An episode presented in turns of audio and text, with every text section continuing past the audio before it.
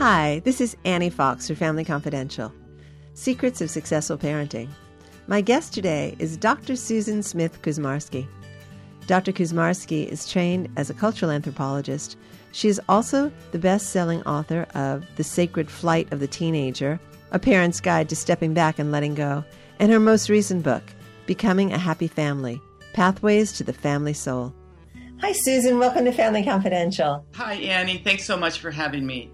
Well, thank you very much for making the time. You know, I was intrigued by the title of your book, and I want to talk about the idea of a happy family, and specifically about the soul of a family. It's not a word you hear in conjunction with family very often, and I'm wondering if you could just start off by giving us a definition of what is the soul of a family. Very simply, the soul of the family is the sticky glue. It's that bond. It's that connection. And I discovered doing my interviews for the book that there's a feeling of energy that comes with this concept of the soul. I have to admit, it took me a long time to figure out what the soul of the family was. I was doing the PR rounds for a previous book, The Sacred Flight of the Teenager, and a panel of teens was interviewing me in North Carolina, I believe. And one 14-year-old boy said, "How can we really make the best of what little time we have together?" And he stumped me, I have to say.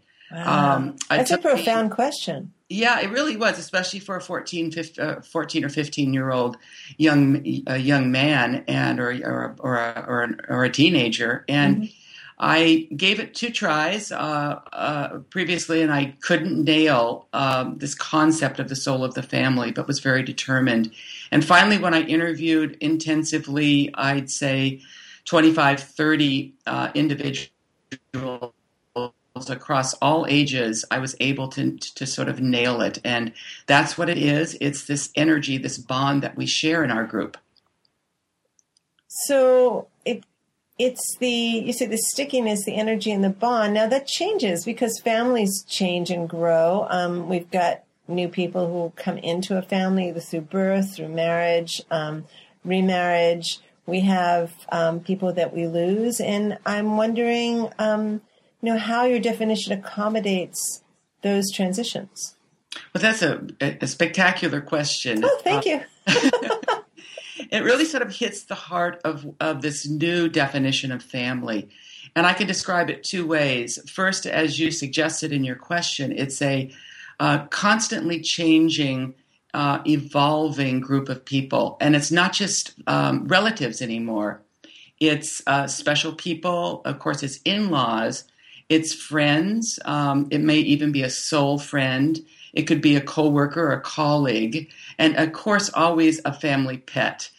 I was taking a walk this morning with our golden retriever, Finnegan, who we've had now for 13 and a half years, and he clearly is a very cherished member of our group. Absolutely. So it's this constant change. It's evolving. It's incorporating new people. It's not just relatives anymore. And I have to add, too, if you look at a Pew Research study that came out just a couple months ago, only 46% of all kids live in a traditional family. So that's evolving as well. The other 54 is a combination of blended families, singles, which is actually single people, people cohabitating and same sex. They put them all in there. And then finally, the last 5% are kids who live with grandparents. So you have this huge shift occurring, not just in the details of the composition of the family, but also the very interesting people who come in now, and they're people who we simply feel close to. Mm-hmm.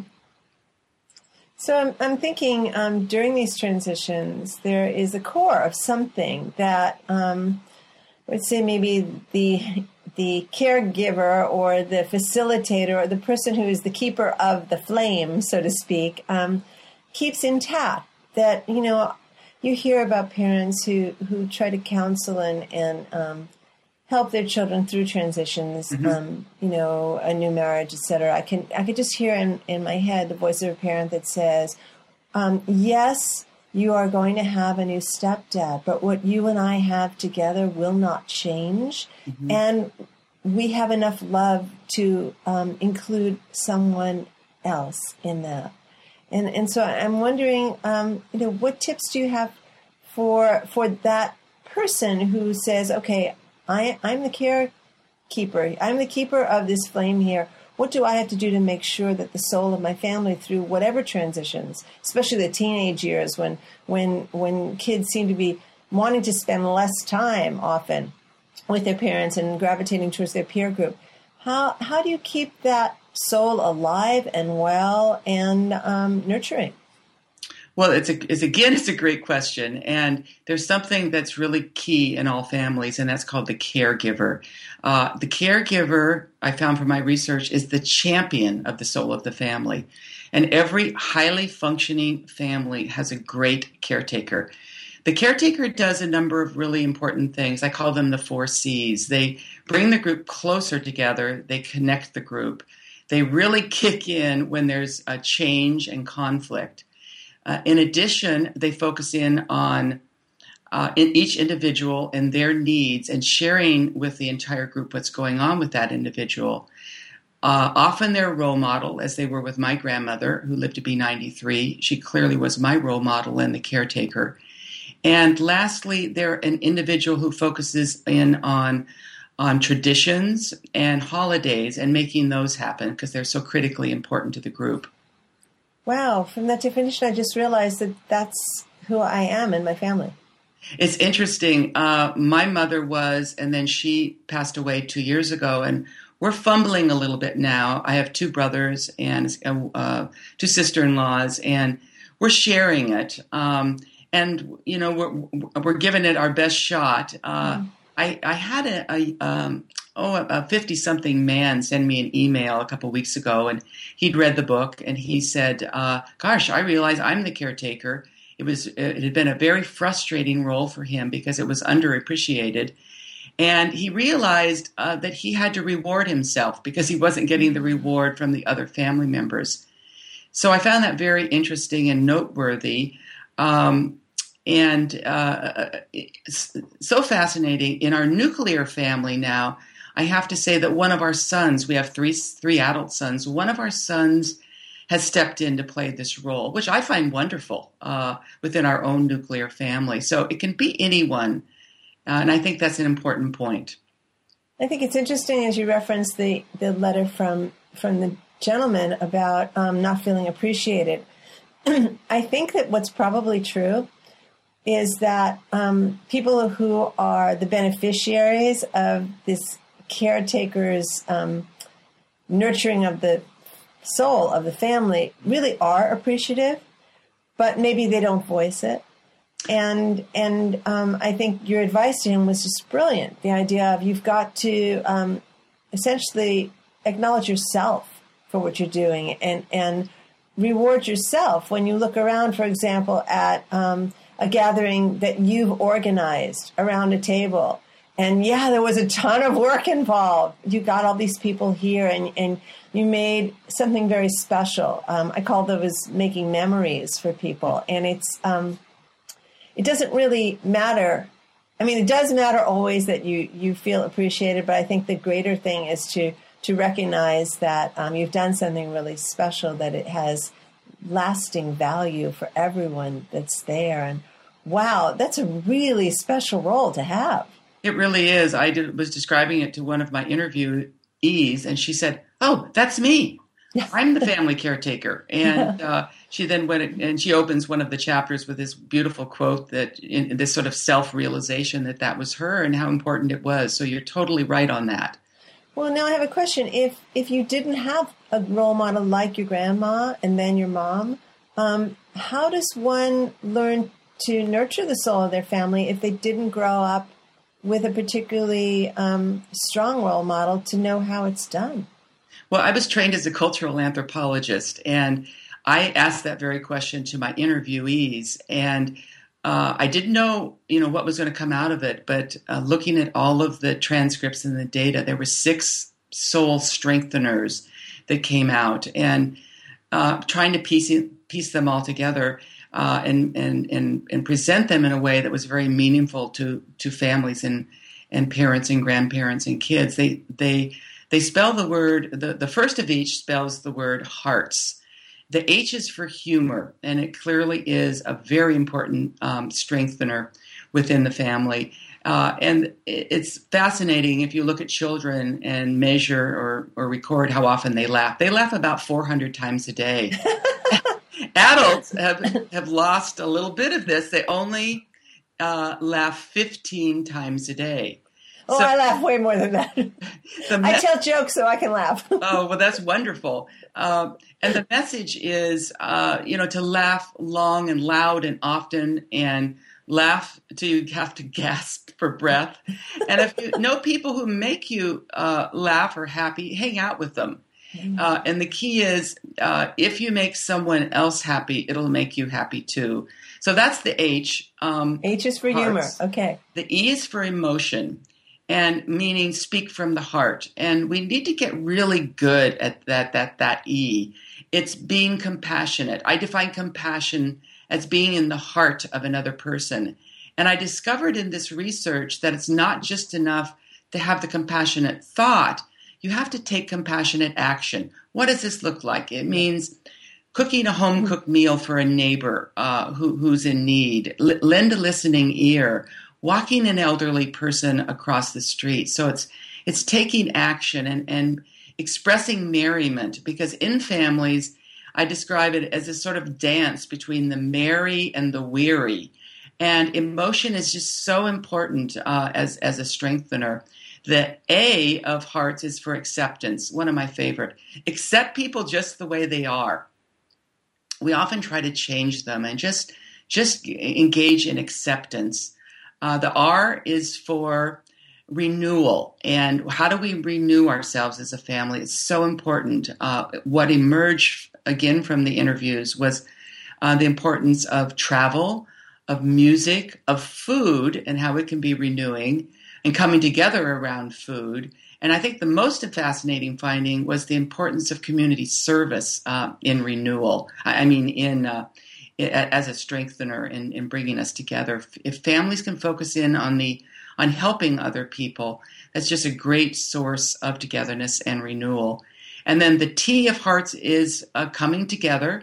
And I like to describe it as both coming together quietly. I think one of my favorite things to do with my dad was to go out on the patio at night and listen to the crickets and not really talk too much. Yes. And then coming together in sort of a big, loud, boisterous get-togethers. And I'm sure your listeners can recall when you have a celebration, either a birthday party or around some holiday, it gets rather loud. Well, that form of togetherness is really important.